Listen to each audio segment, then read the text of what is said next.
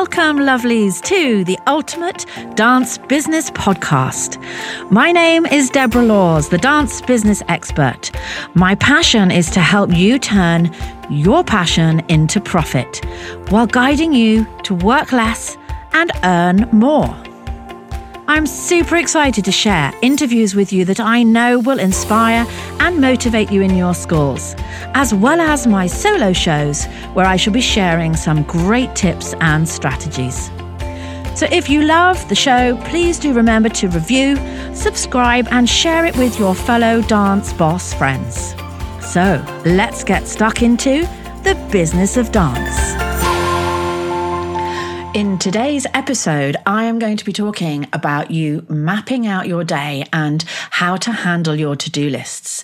So, why not go to Amazon and type in the Ultimate Dance Business Planner? Those of you that are watching on video, you can see, on, if I hold up, here we go. You can see the planner here in my hand, which is a planner that I designed especially for you dance bosses. And it has everything you could possibly want. It's your desktop buddy. It's available on Amazon. You just need to, you can either type in Deborah Laws as an author, or you can just type in the name of the book, The Ultimate Dance Business Planner. And not only will you get prompts and tips and inspirational daily quotes to help you stay focused focused in your dance business, but you're also going to have places where you can map out the special bits of time that you get to focus on your scores so that they can really start to make a difference. And if you love the planner, you're going to love the matching notebooks. Hey, everybody. How are you all doing on this beautiful, beautiful day? What a day to be alive. How is your mindset going today? What are we thinking about what we're going to achieve? What have you got on your list of things to achieve today? Are you feeling focused? Do you have a plan of action? Have you got a strategy? How about a lovely long to do list? yeah, I bet you've got one of those. But of course, having a great big long to do list and no real idea what order to do things in often means that what we do is we work on the things that we quite enjoy or the easy things that mean we can tick things off nice and quickly. And we tend not to tackle the jobs that are a bit more icky, like those ones where it's going to take us ages and we don't really love doing that task. Or maybe it's a job that you know you're not that great at. So you don't go into it with a very good energy. Um, it might be something that you don't know how to do at all. And you know you're going to have to sit down and do a bunch of research and learn how to do it. So if you're anything like like me, or I, maybe like I used to be. I'm not quite so bad now. What I would do is I would sit down and I'd create my to do list in the morning before I got started. And then I'd go, right, I'm just going to do those things and get those things ticked off. And then if I've got time, I'll tackle the other bigger things. And, you know, what happens? We all know, don't we? We get all those little things done. Then an email comes through. Then a parent rings us. Then a teacher walks in and wants to talk to you about her, her trip to Cornwall at the weekend. and before we know it, the day has gone and you've actually not tackled any of the big things. Now, I've often talked about these things. It's, it's, talked about a lot in business. We call these the frog. They say eat the frog. And the frog is those big, icky tasks that we put off. And the thing is, they're often not super urgent tasks because, strangely enough, the frog manages to jump from one day to the next. And before you know it, he's still on your to do list three months down the line. So I wonder what your frogs are. Mine's always around accounts. I'm sorry, I have the world's best accountant. She's actually a really good friend of mine, um, but she's my frog. I'm so sorry if you're listening. How about you? What are your frogs? What is it that you just don't really love doing all that much? And I suppose where I'm going with this today is I want you to think about whether or not you can kind of delegate some of your frogs. Maybe you've got somebody that actually is a lot better at that frog task than you are. You know, you may not be all that great at social media, for example, because you don't really understand it. You don't really do it for yourself in your personal life. And it takes you ages to work out what hashtags to use and how you go about scheduling something.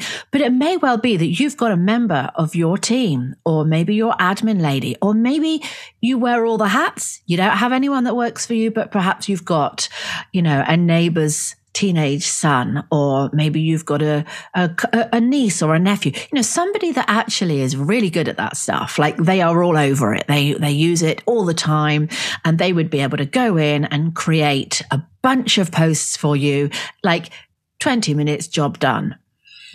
Think about how much that's likely to cost you to get that job done in 20 minutes by someone that's better at it than you are probably going to do a better job as well as doing it a lot faster. How much would that cost compared to how much it would, how much cost would be involved if you did it? And I'm talking about in terms of your time. Obviously, you know, financially, you're probably not going to pay yourself for that time. But time is money, as they say. If you've spent two and a half hours doing something that you could pay somebody a few pounds to do in 20 minutes. Is that really a good use of your time? And here's the thing you know, we have in our business what we call 10 pound tasks, like 50 pound tasks and 100 pound tasks. Or for some entrepreneurs, they're like a thousand pound tasks 10,000 pound tasks and 100,000 pound tasks. Like it's all relevant to the size of your business. But the 10 pound tasks are the jobs that you could pay somebody else to do because with the right little bit of training and the right understanding and the know how, like they could do those jobs. Anybody could do those jobs. Absolutely anybody if, if you just showed them how you want it to be done. And then you have the 50 pound tasks. And these are much more about the things that need you to really be a part of that task. Maybe you need to be able to make some decisions. Maybe they're tasks that are things like how much we're going to spend on our Facebook ads and which pictures are we going to use and what's the class that you're wanting to um, advertise. Like this is going to involve you to a certain degree. And there are slightly more kind of like high level tasks in your business. And it might be that you have to pay somebody that has an expertise in this area to do some of these things for you. But then we have the hundred pound tasks. Now, these are tasks that you probably can't delegate at all. Not even if you spend a thousand pounds, because these are the things in your business that have to come from your heart. They have to come from your purpose. They're the things that only the business owner and creator can do. The things that the visionary can do. And they're what I call the queen bee tasks. They're the things that, you know, really map out what your business is going to look like or feel like or where you want to take it. They're the, the strategies, the planning, the goal setting. These are the tasks that you should be spending your time in if you are the studio owner. All the other tasks eventually, if not today, but eventually can be outsourced and done by somebody else.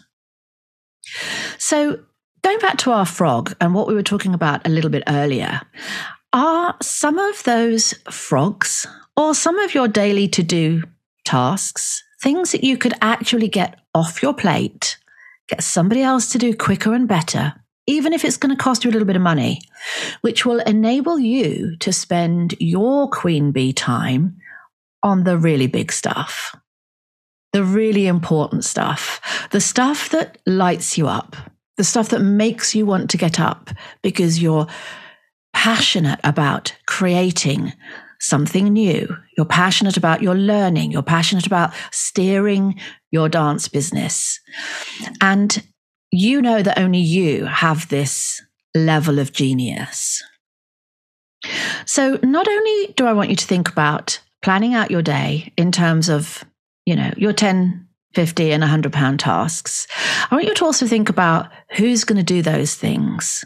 And if it is you at the moment, if you've got to do all those things for the foreseeable future, that's fine. But don't put off those frogs because all they're going to do is stop you from being your queen bee today. And with that, I would love to say, queen bees and kings, have an awesome day. Be busy, but be productive.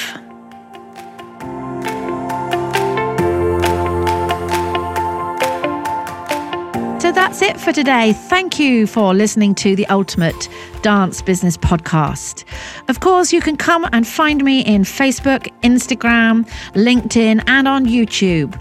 But the real magic happens within my membership Sparks, Ignite, or Illuminate. There's one for each one of you, depending on your level of investment, time, and motivation. So check out the website, dancebusinesslab.com. Click on Work with Me, and let's see if we can really start to make a difference.